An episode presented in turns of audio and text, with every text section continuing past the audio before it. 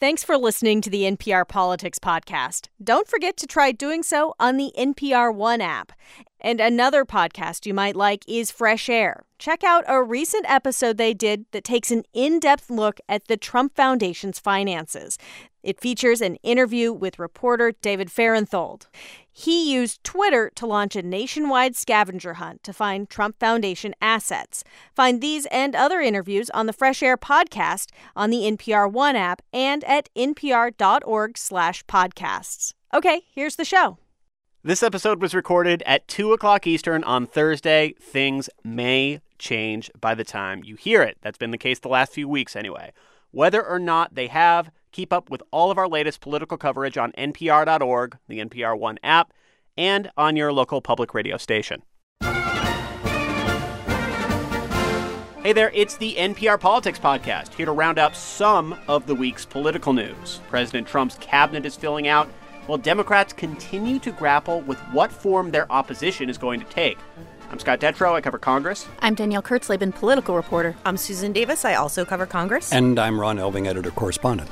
Hey, everybody. Hey. All right, let's begin the show with two important things. First of all, it is Groundhog Day. Happy Groundhog Day. I am wearing my groundhog hat in celebration. Second of all, Ron, Beyonce, twins, thoughts. I think we could all use a little news that was not news from Washington, D.C., and the Beyonce news was just what we all needed. I hope blue's ready to meet red and white. that was my Twitter joke to Sam. Great. And Sam Sanders tweeted a lot about that. You can check out his Twitter feed to, to get that dose of things in your life. All right, of course, the biggest news of the week was President Trump's nomination of Neil Gorsuch to the Supreme Court. We did an episode all about that. It included NPR's Nina Totenberg, the Dean of the Supreme Court Press Corps. Check that out to learn everything you need to know about that nomination, Gorsuch's background. For today, let's start out with the fact that President Trump now has his Secretary of State confirmed. Rex Tillerson, today was his first day on the job. Other Trump picks are making their way through the Senate, too. Some of them, despite Democratic attempts to block votes by simply not showing up at meetings. Susan Davis, you were on the Hill all week until just a couple minutes ago. Uh, where do things stand with all of this? What what are we looking at right now? The first and potentially only nominee that seems to be really running into trouble in the Senate is Betsy DeVos, who's the nominee for Education Secretary. The blow to her this week came yesterday when two Republican senators, Susan Collins of Maine and Lisa Murkowski of Alaska, announced that they could not support DeVos. Now, if you recall in her nomination hearing, she had a really uneven performance. She seemed uh, very uninformed on a lot of key education policy issues. She did not perform well. And senators have raised a lot of questions about her. A lot of these questions, of course, were provoked by Democrats who have been uh, slow walking all of the nominees in this process, in part because they say Donald has picked a crew of people who have no experience in public life. So they're new to the American public and they require maybe more thorough vetting. And uh, many of them, including DeVos, are very wealthy and they wanted to take more time to look at their financial assets. So she's in trouble. She is also up next in the Senate. That mm-hmm. is the next vote to come up. Uh, an interesting bit of Senate trivia is that the reason why they are delaying the Jeff Sessions nomination, the senator from Alabama, to be attorney general, is they will very likely need Jeff Sessions' vote to approve DeVos. So they don't want to approve him until they know they can approve her. That's right. The two Republicans saying there are no vote on her leaves it about 50 50. Ron, that means Mike Pence would potentially break the tie. Does that happen with cabinet nominees ever? Uh, it doesn't happen, generally speaking, much at all for any reason. You can have an entire four year period or entire presidency go by, as did uh, the first President Bush's, without a single tie. Mm-hmm. You know, uh, Dan Quayle never got to break a tie. But sometimes. Actually, Biden didn't either, right? And neither did Joe Biden, for that matter. I bet that kind of disappointed Joe Biden. Joe would have liked to have gone back and seen his old pals in the Senate. And sometimes we have seen the vice president president come in to break ties rather often. Al Gore came in to do that a number of times. So it could happen as soon as next week. If there is not a third Republican willing to vote against DeVos, then we will see a tie. And Mike Pence, as the new vice president, he breaks ties. I know I've been reading that senators have been getting a lot of calls from their constituents about this. Is there any sense that Murkowski and Collins got a lot more calls than everybody else, like a lot more pushback from their people? I don't know if it's specifically about DeVos, but I can say that senators overwhelmingly have said that the input from constituents on nominees across the board is something that they do weigh into their decision making process. She's also a good example of a nominee who, if Democrats had not changed the rules of the Senate in 2013, would be going down now. There Yeah. were there. This is the reason why they had the 60 vote threshold before is that she would not have been able to overcome that today. And that gets into the one other thing I want to touch on on the cabinet front. And, uh, you know, we cover this stuff and it could get pretty wonky and boring really quickly talking about committee procedures and rules being suspended and things like that. But there was a lot of uh, a lot of kind of craziness and unpredictability that happened with the committee votes this week on some of these picks, where Democrats basically tried to hold up the votes by skipping the meetings. Uh, Sue, can you sum up quickly what kind of happened with that and what the outcome was? You know, you can only cut class so long before you have to show back up again. And that's the tactic that Democrats used this week. It's essentially a delaying tactic, and it ultimately wasn't a very successful one. Uh, Senate committee rules say if you don't have a quorum, that is, if you don't have a certain amount of numbers present and a certain number of members from the minority party, that you can't move forward with a vote. So this was successful in delaying the committee votes for several nominees this week. It was really just a matter of Democratic protest. It did not ultimately stop Republicans from forcing these nominees out of committee. They just suspended the rules of the committee, as the majority has the power to do, and moved on.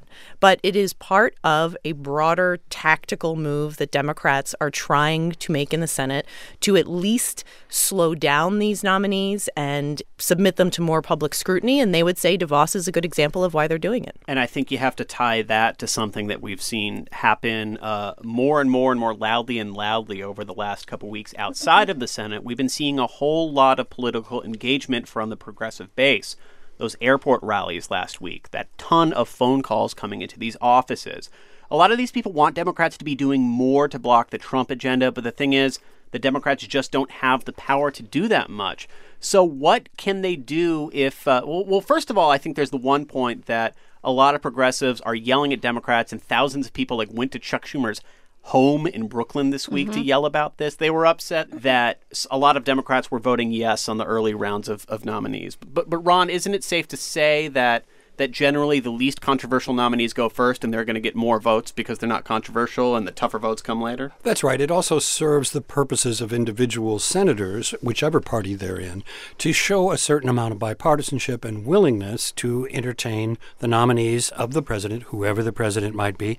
For example, Russ Feingold, who was a liberal icon to a lot of people, a big progressive, actually cast the crucial vote in the Judiciary Committee in 2001 to allow John Ashcroft's nomination to be Attorney General to go forward. A, a comparable situation to Jeff Sessions because they had been colleagues in the Senate.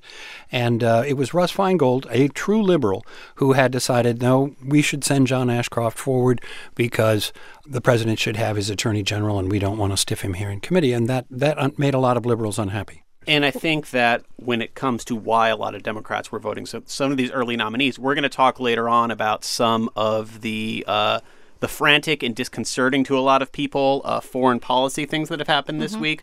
A lot of Democrats said Donald Trump has been very aggressive, has no experience in foreign policy. So yeah, we're going to vote for someone like James Mattis, who is an experienced Marine general who knows what he's doing. Right, absolutely. So, uh, I mean, I have a question. Scott, I know you were at that protest outside the Supreme Court on Monday. I happened upon it when I was out for a run after work because this is what it is to be in Washington these days. There's I a didn't see you there. Yeah, I, I, I was in a I was in my bright pink running attire. You'll have to look next time. Um, but my question is, you know, there are a lot of people yelling, "Do your job." Yeah. I heard it. You heard it. Yeah. Uh, I don't know if you talked to people. What did they say they meant by "do your job"? What what particularly did they want uh, Chuck Schumer, and Nancy Pelosi to do? A few things. Broadly, they were upset that Democrats were voting yes on a lot of these early nominees. They were upset that Democrats can't block these nominees, which again is more of a fault of things that Democrats decided several years ago when they changed the rules than anything else.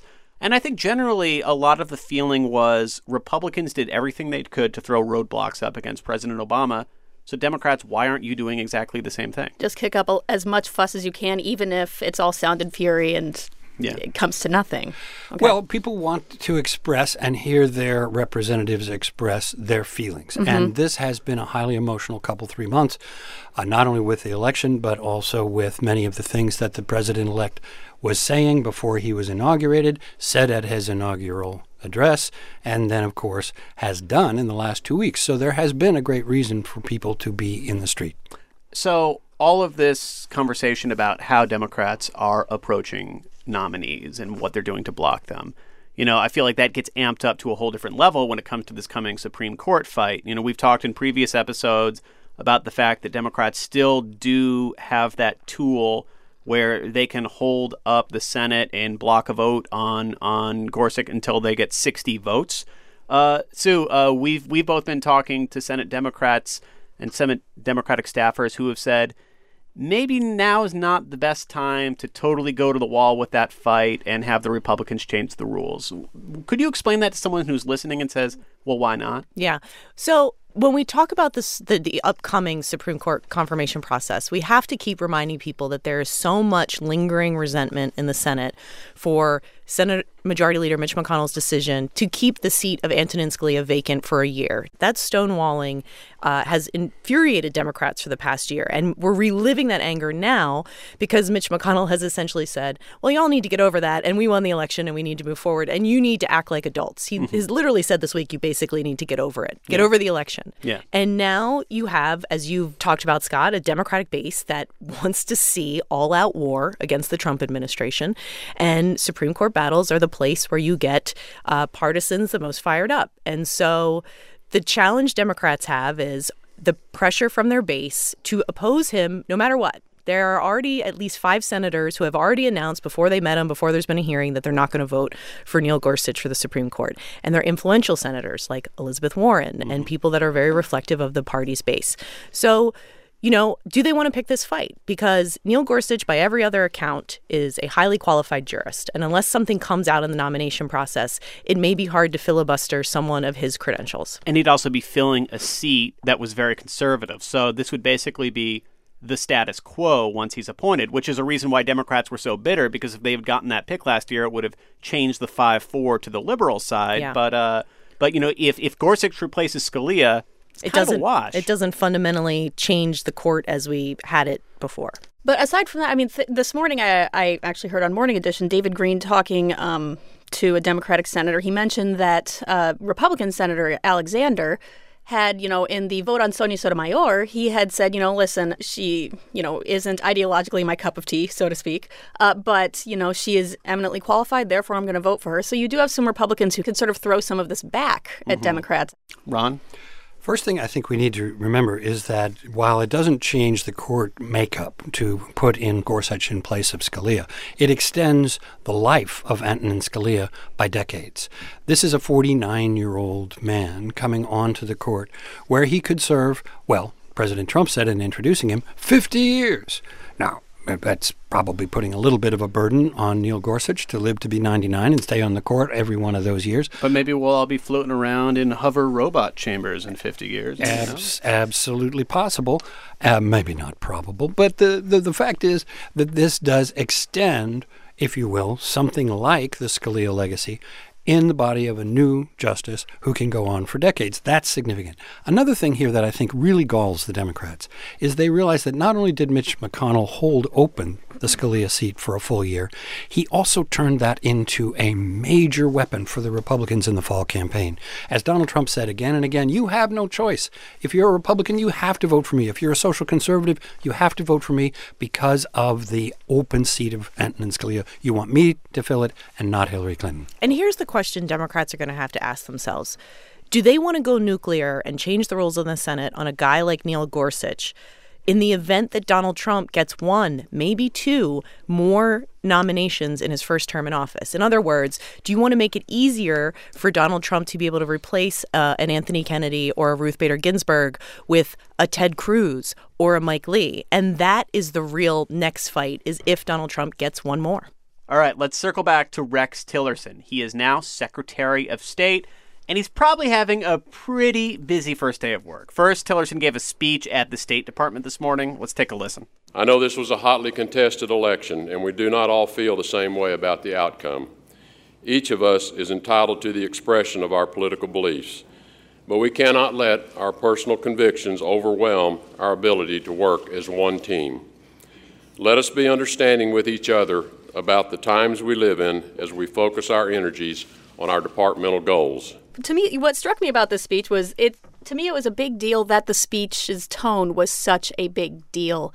I mean, there was a lot of talk about how uh, calm and reasonable and diplomatic, uh, no pun intended, the speech really was. Uh, later in the speech, Rex Tillerson said, Before we are employees of the State Department, we are human beings first.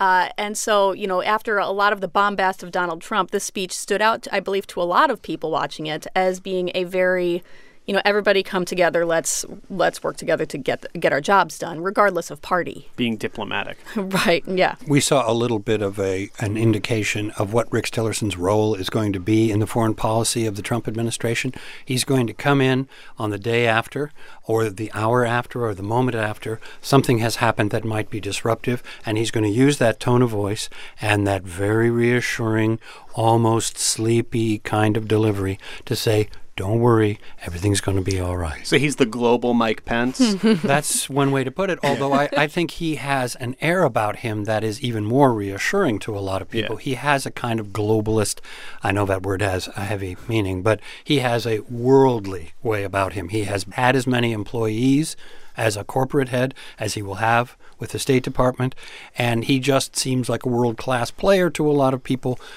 And there may not be necessarily the same conviction about everyone in the White House. Well, funny you should say that because there was a report in the Washington Post this morning that President Trump was on the phone with the Prime Minister of Australia, Malcolm Turnbull, after yelling at him about a deal that the U.S. made to accept refugees from Australia. He also allegedly said, This is the worst call I've been on all day, and he hung up on him.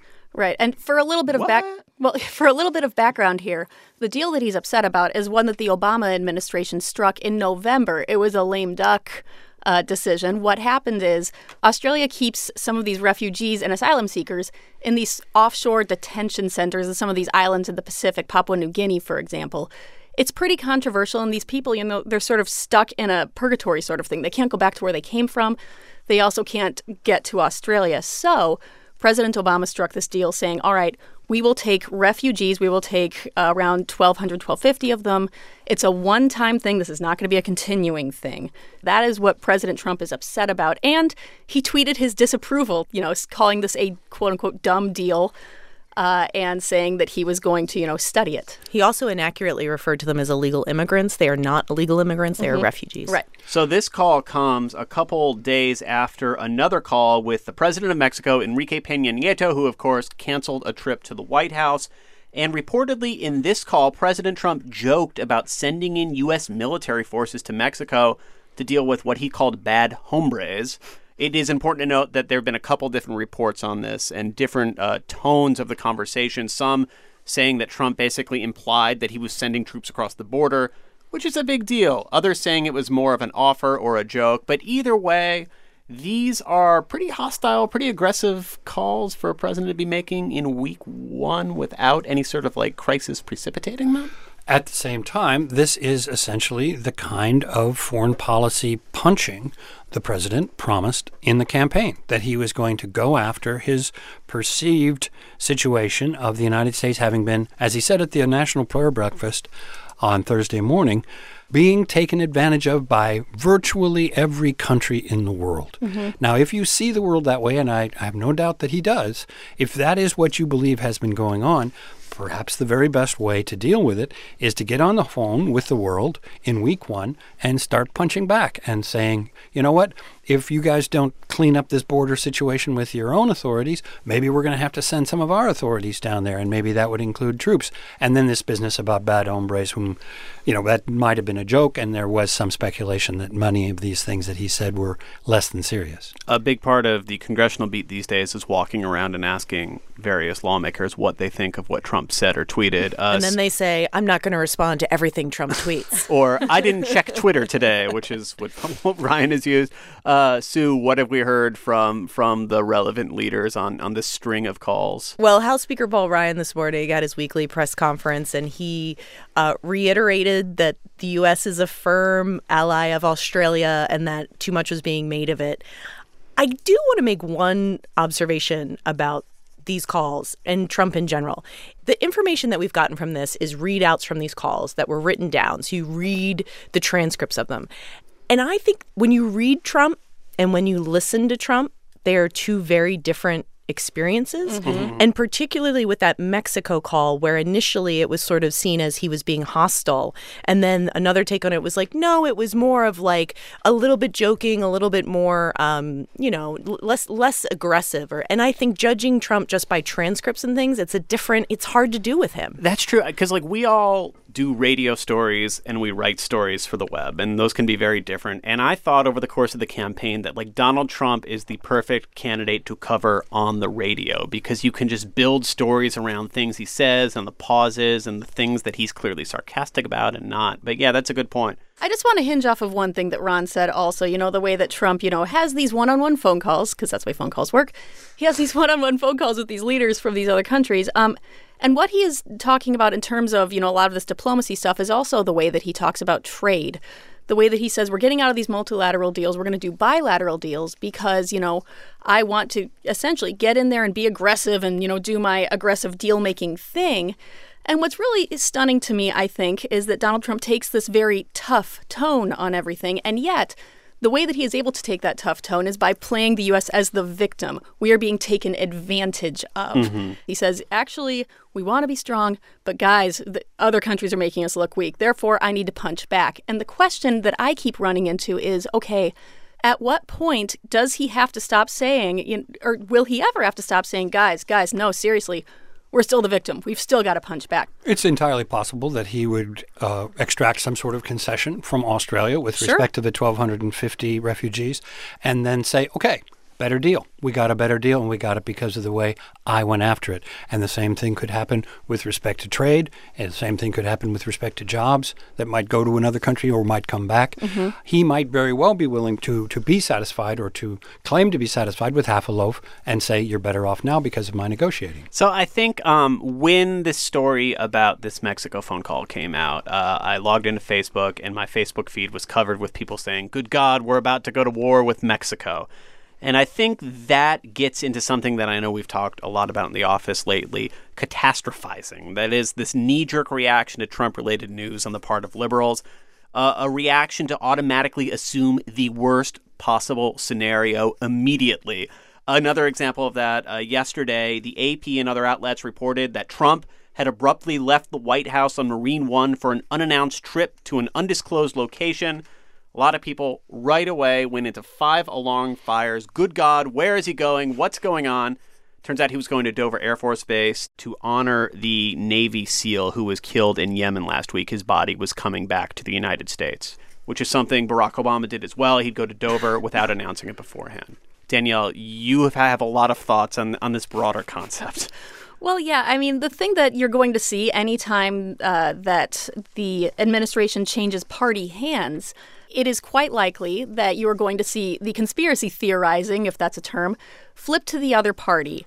I mean, I'm not saying all of this is necessarily conspiracy theories, but that is where you start seeing the new stories pop up. Right. And I think that's important because there is a lot of real news that's coming out that is totally mind bending and totally unprecedented. Absolutely, and yeah. that and that is totally true. So it's very very easy to get it into your head that anything crazy can and will happen. So anything crazy you hear must be true. To give a very benign example of this, there was a thing that I I imagine all of you saw on Twitter last week where someone put out these photos saying, "Oh my God!" In the White House photos, they photoshopped Trump's hands to look bigger. Mm-hmm. People leapt on this. They retweeted. As it turns out, it wasn't true. Yeah. You know, this is based on research. There's a guy named Brendan Nyhan at Dartmouth who does a lot of research on conspiracy theories and who believes what. And the idea is that, you know, during the George W. Bush administration, there were more conspiracy theories from liberals.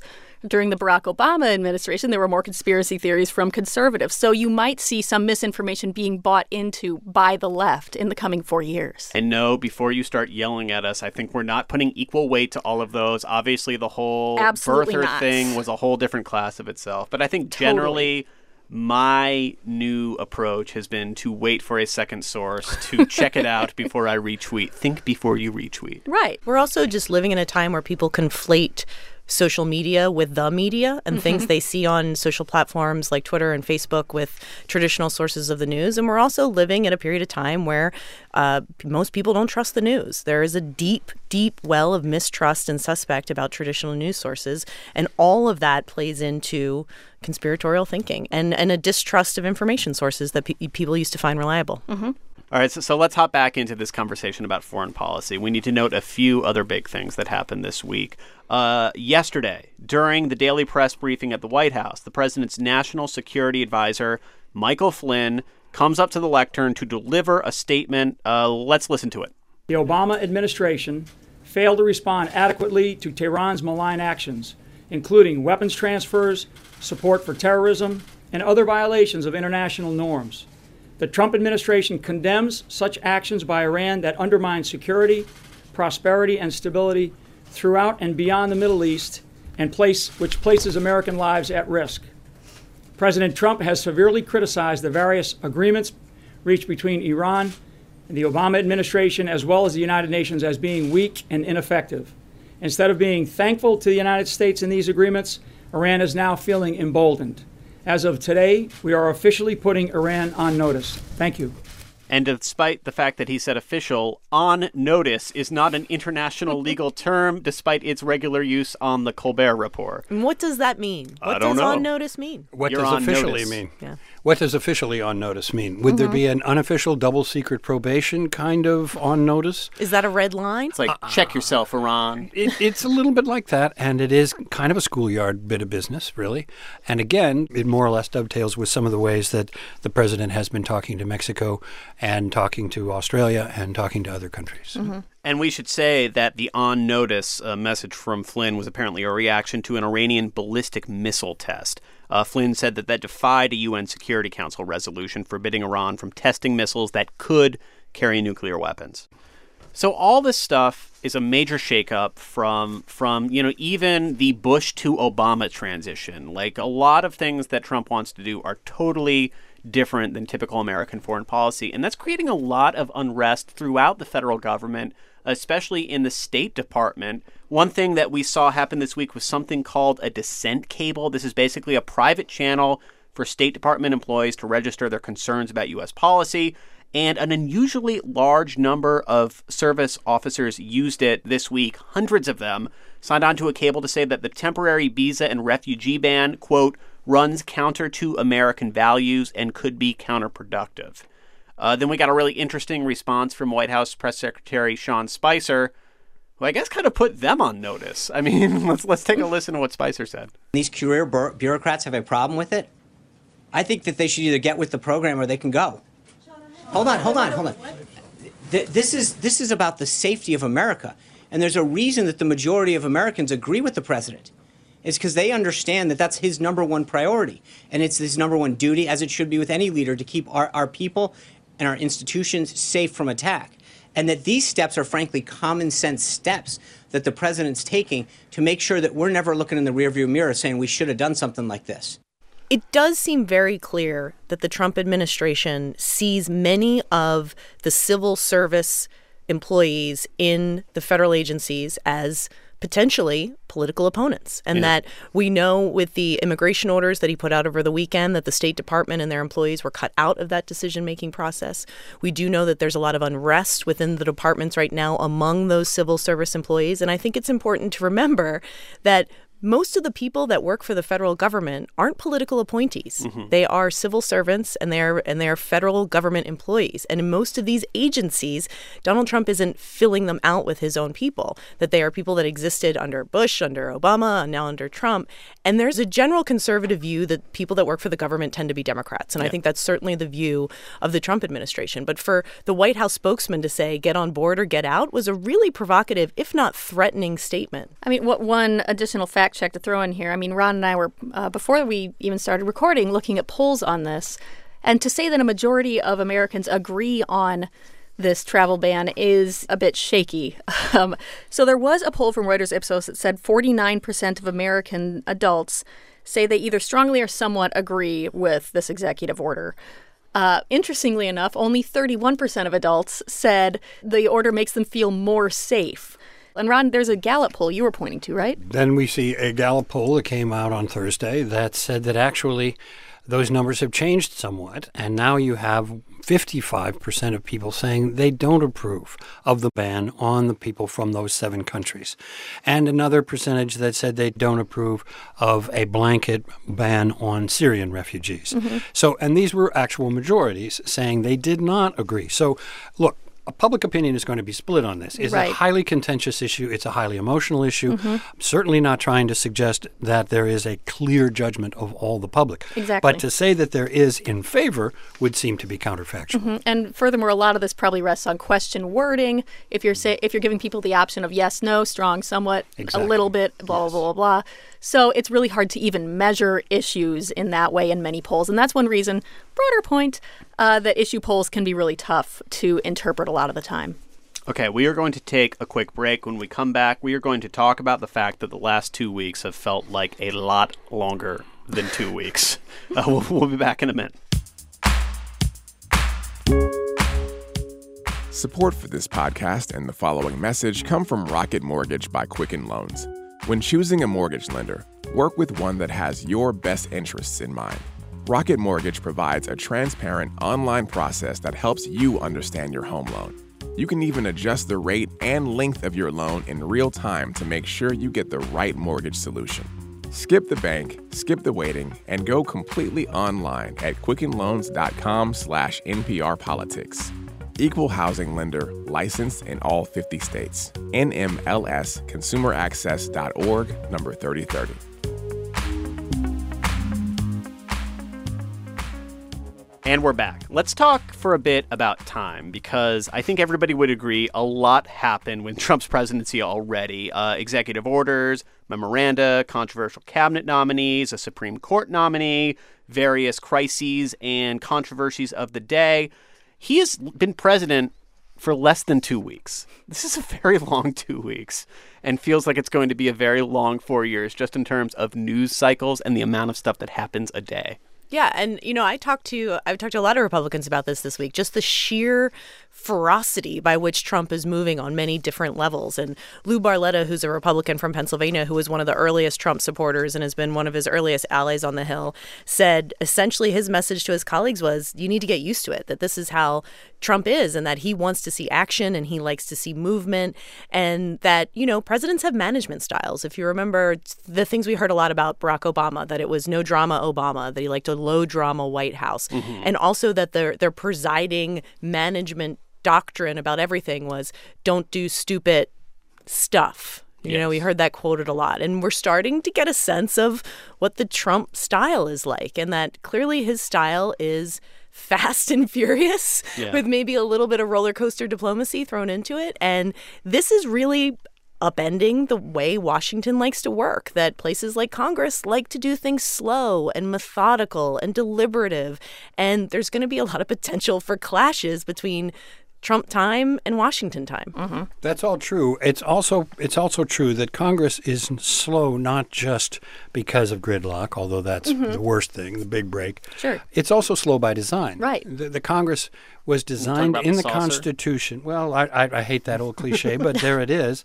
Uh, the the the Let's idea, do it in modern terms. The House has no chill, and the Senate has Max Chill. Max Chill. Max Chill. I like the saucer line. I, well, the I old line the was the old line. You don't know the saucer the line? Senate was designed to be a saucer in which the tea the cools. cooling for the tea. It cools the tea. Oh but does God. anyone like pour their tea into a does saucer? Does anyone pour like, tea anymore? I mean, what they're pouring up there. Well, never mind. Yeah. The so I, the, yeah. the idea is that the House and the Senate must pass legislation in identical form. Mm-hmm. If you got 435 people together anywhere and ask them to put something together in identical form with a hundred other people whom they do not like by and large, it would be difficult for them to do. And just because you're doing it here in Washington, D.C., does not make it easier. I got it. The, the Senate is the spoon you scoop the ice cream out of and hold it for a few seconds and blow on it so that you don't get brain freeze. No? I'm surprised that Work on it. I'm surprised George Washington didn't come up with that himself. All right. Uh, moving on to something else that uh, we need to talk about because even though it hasn't felt like two weeks, it is now February, and February is Black History Month. And President Trump on February 1st had a brief event marking Black History Month. Let's just listen to what President Trump had to say. Last month, we celebrated the life of the Reverend Martin Luther King Jr., whose incredible example is unique in American history. You read all about Dr. Martin Luther King uh, a week ago when uh, somebody said I took the statue out of my office. And it turned out that that was fake news. fake news. So Trump goes on to to talk about that, how that incorrect reporting was a disgrace. It was actually a pool note that was corrected. Uh, Trump also said, and this is what ricocheted around the internet. Frederick Doug- Douglass is an example of somebody who's done an amazing job and is being recognized more and more, I notice. Which, Harriet of course, Tubman, led Parks. to the conclusion that perhaps Donald Trump does not know who Frederick Douglass is or that he is no longer alive. But again, I think this goes back to my earlier point about reading Trump and listening Trump are two different experiences because I read this speech before I heard it and thought, what did he just say? But listening to what he just said there, you know, the room laughs. Mm-hmm, mm-hmm. There's a warmth there. There's a communication there. And I just think the Frederick Douglass line is reads absurd, but I don't know if it felt absurd, and mm-hmm. that's that's the difference. And we did a long story, All Things Considered did a couple weeks ago, on how Trump basically has the talking style of like a stand up comic and he's bouncing off the room and feeding off the room, and you have to mm-hmm. view it that way. yeah. Yeah. yes, except that in this particular case, the room is the Oval Office Yeah. or the Roosevelt Room or someplace else in the White House that implies there might be some policy and some seriousness. All right, let's get to questions. Thanks for all of your emails. Our address of the podcast is nprpolitics at npr.org. And like we say every week, we really do read every single email and we really appreciate them. This is a question from Joel in Nova Scotia. He writes As a Canadian watching all the madness to the south of us, I've appreciated your analysis. Thank you. My question is about strategy. While it's true that both houses of Congress are Republican and it's a unique legislative opportunity for Republicans, is there a danger in being too aligned with the Trump administration? Trump's administration is already unpopular. There are many potential scandals ahead. Joel. This feels like a Sue Davis question. Yeah. Well, this is my first thought towards Joel. Anyone who thinks that they can forecast what the political dynamic is going to be in the 2018 midterm elections has no clue what they're talking about. You know, we're as we said, we're 12 days into this administration, and I just think it's really impossible to have any kind of smart analysis today as to what that's going to look like a year and a half from now. That said, we do know who's up in 2018. So we do know the people that we are to be watching. And the most interesting people right now in politics and how they're maneuvering are not Republicans, they're Democrats. Because Democrats are defending more seats in the Senate in 2018. And most of these Democrats that are up in these tough races are running in states that Donald Trump won. Now, if the president is incredibly unpopular in the midterm elections, and of course the party in the White House tends to not do as well in midterm elections, so there's sort of that structural thing playing to Democrats' favor, but they have a lot of tough races to run. And what we've seen early is that more the maneuvering is not necessarily Republicans running away from Donald Trump, it's Democrats trying to exist in a world where a lot of their voters really like Donald Trump. And we mentioned already in the podcast, Joe Manchin, a Democrat from West Virginia, is a great example of that. You're going to hear that guy's name so much in the next year and a half because he's a great example of how does a Democrat run in the age of Trump. So we don't know. Um, I will say I have not seen yet, and again, it's early, much effort to really distance from Donald Trump. If anything, Republicans on Capitol Hill are really taking their cues from him and seeing where he's going to be on issues like repeal and replacing Obamacare and how to overhaul the tax code. And he is much more empowered now, despite the fact that he does have significant political opposition. On the whole predicting things, I think the two things I keep coming back to these days is first of all, everybody so clearly predicted 2016 so wrong at so many points in time. Totally. And two, the fact that if you had said in the first month of George Bush's presidency, the next president's going to be State Senator Barack Obama, and if you had said in the first months of Obama's presidency that the next president was going to be Donald Trump, I feel like people would have committed you both times. Absolutely. You know? All right. Uh, thanks for the mail. And we are going to have another listener mail podcast coming very soon in your feed. Again, it's NPR Politics at npr.org. You can also tweet at us at NPR Politics. Let's end the roundup as we always do with Can't Let It Go, where we all share one thing we just can't stop thinking about this week, politics or otherwise. Uh, Sue, what do you got? So, as we were talking about earlier in the podcast, how things are just happening and the news seems to be happening at such a ferocious pace. And one of the things that happened in the last week that I have been like side obsessing with that I don't really think is broken through is the story of how a woman infiltrated the Republican congressional retreat last week in Philadelphia and managed to spend the day inside the room at this retreat, was there for President Trump's address, was there for Theresa May's address before she was finally identified and escorted out. And she was impersonating a congressional spouse, according to law enforcement officials who have investigated this. And I am obsessed with this because this is the kind of story that in a, in a different parallel universe we would be obsessing about. Would Yeah. be leading cable news. It would be this big story about a law enforcement failure, about someone infiltrating this government retreat, the security risks it could have posed.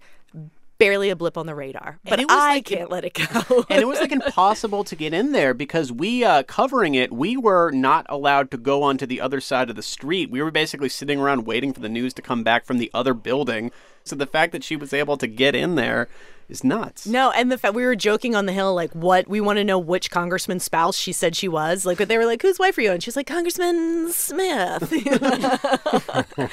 uh, and she was identified today. She is a Philadelphia reporter, uh, and and and also we should say at this retreat. There were leaked audio of these internal sessions that have been reported by the Washington Post and other news outlets. It is not clear that she was the leaker, but she is probably high on the suspect list. it's like a brash philadelphian thing to do Yeah, do- total Philly girl. um ron how about you Well, let's take something a little lighter. Uh, we had the spectacle of CNN reporter Manu Raju standing in one of the hallways of the Senate office buildings, making a very serious report about the very serious news that is coming out of the Senate these days. And suddenly, up from behind him comes none other than senior Senator John McCain, who proceeds to make the two little two fingered horns on top of Manu Raju's head. from Bunny ears. Bunny ears, It if you will wasn't bunny ears. It was like the, the hook 'em horns. horns. Yeah. It was more like a horned thing, and uh, and uh, then he chuckles and moves on, uh, which tended to remind some old timers that uh, many years ago, before he became a senior senator, uh, John McCain was one of the uh, Young Turks on Capitol Hill when he worked as a liaison for the Navy, uh, and before he was actually in elected office, and was known for his sense of humor and known for his ability to have a light touch at times in all of these decades that he's been serving in the Senate now, he has obviously acquired a somewhat more serious reputation. But we saw a flash of the old John McCain this morning. All right, so I will go, and mine is more of a question, and I guess this is Sue and Ron. I'm going to ask you because you've both spent a lot of time in the Senate at, at different eras. Uh, I am new to Epochs. covering. Are you sure you don't want to say centuries? I was, you know, it's true. It's different centuries. Ron covered the cane beating on the floor of the Senate. That's right. That's right. And I'm not talking Tim Kaine. This was a real cane. So I am new to Congress, and uh, yesterday during the Rex Tillerson vote, I watched the vote from the gallery, which I've done a couple times now, and it's kind of cool to see all of the senators come in and vote because it's like a wave. They come in, and then they all kind of like hang out and congregate and talk to each other. And I was really struck by how much senators like touch each other. Like they really, they're really handsy people. Like when they're going up to have a conversation, there's a lot of like arm on the shoulder. There's like a lot of sidle side hug. There's like a lot of huddling and like man hugs and just like they're very touchy people. And am, am I making this up or is this like a thing? I I think it's maybe a little weird that you've noticed this. I'm not sure. uh, the thing I would say is that I think you know we talk so much about how partisan and polarized Washington is and Congress is and the country is. And I still argue the Senate is still the club. and they go to battle ideologically. Democrats boycott committee meetings, all these things happen. But when they're on the floor and they're not in front of the C SPAN cameras, there is a lot of camaraderie, a lot more um, friendly behavior, a lot more backslapping. And they are still part of one of the world's most exclusive clubs. And it's nice to be a member of the club. I do like to get chummy. I remember in the past uh, there were some who were not so inclined. Uh, as I recall, Bill Proxmire used to like, he never missed a vote. He would like to come in the back doors, get the clerk's attention. Then he would signal his up thumb or down thumb and shout his vote across the Senate floor and then leave. Uh, he was not the kind of person to come down and chummy it up with the other uh, senators down in the well. On the other hand, there are quite a number of these people who just don't seem to be able to stop with the chummy and the arm around the shoulder and the touchy touchy. But like like when we're having our newsroom meetings, I don't go up and like squeeze your elbow when we're talking about the news stories. I Well, mean, maybe there you was a lot should, of Scott. touching. Maybe All you should. Well, maybe if we were voting on the news stories and you wanted my vote, you might give me a little squeeze now and then. Can I tell you my favorite thing about the Senate is that when they're voting, they still have pages open the doors for the senators. Do you Yeah. notice this? Yeah. The senators don't open their own doors. So I always joke that like when a senator's trying to go somewhere, that do they walk into doors a lot because they're so used to like whatever they're in when they're in session on the Hill, the door's always open for them. like those outtakes from Star Wars, where And the doors would not open and they would bam right into it. and someone still pushes the button for them to go up and down. They still have elevator pages and door pages. So I, I like to picture senators like alone in the wild by themselves, and they like the elevator won't go anywhere, and they're like, "What do I do?" Most of them still negotiate the stairs pretty well by themselves. All right. Maybe that's just me then, but but thanks. Danielle, uh, what what can you not let go? Well, I, I'm going to call an audible here because I was going to talk about Beyonce and Ollie the Bobcat and how you know the internet lost its you know collective whatever over that yesterday, but. This is a genuine can't let it go. When we first got into the studio today, we were talking about Groundhog Day because today is the first day. By the way, Putting my uh, hat back on. Yeah, I, I, want it off. I want you all to look at. I tweeted this. Uh, it's a photo of Scott at his microphone with his groundhog hat on. which I got in Punxsutawney. Because today is the first day. Oh, I that's a groundhog. I thought that was a poop emoji hat. Literally. oh, this entire podcast, I thought you were wearing a poop emoji hat. And you were just gonna let, just let that go. live and let live, baby. I don't judge. You do you. You do you. It's a brown groundhog. Be, be you yourself, do you, Scott. but please don't do a poop emoji. Oh, gee. All right, all right, all right, all right.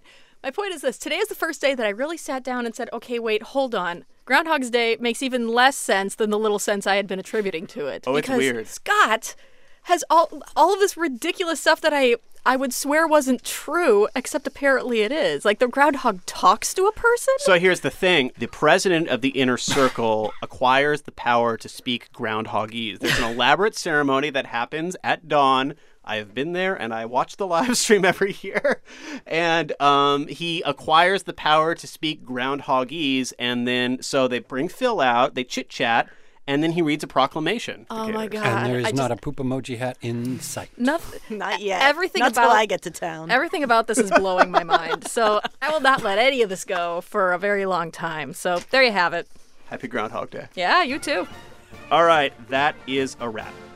We know there's a lot going on. Just because we didn't get to something on the podcast does not mean we're not covering it. You can keep up with all of our coverage at npr.org and on the NPR One app. You can also support the podcast by supporting your local public radio station.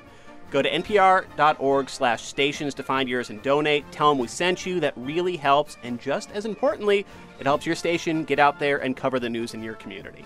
And thank you to the folks who write us to let us know they've done that. If you can't donate, you can leave us a review on iTunes if you're liking the show. That also helps people find it. Okay, we will be back next week on Monday or Tuesday, depending on the news. I'm Scott Detrow. I cover Congress. I'm Danielle Kurtzleben, political reporter. I'm Susan Davis. I also cover Congress. And I'm Ron Elving, editor correspondent. Thank you for listening to the NPR Politics Podcast.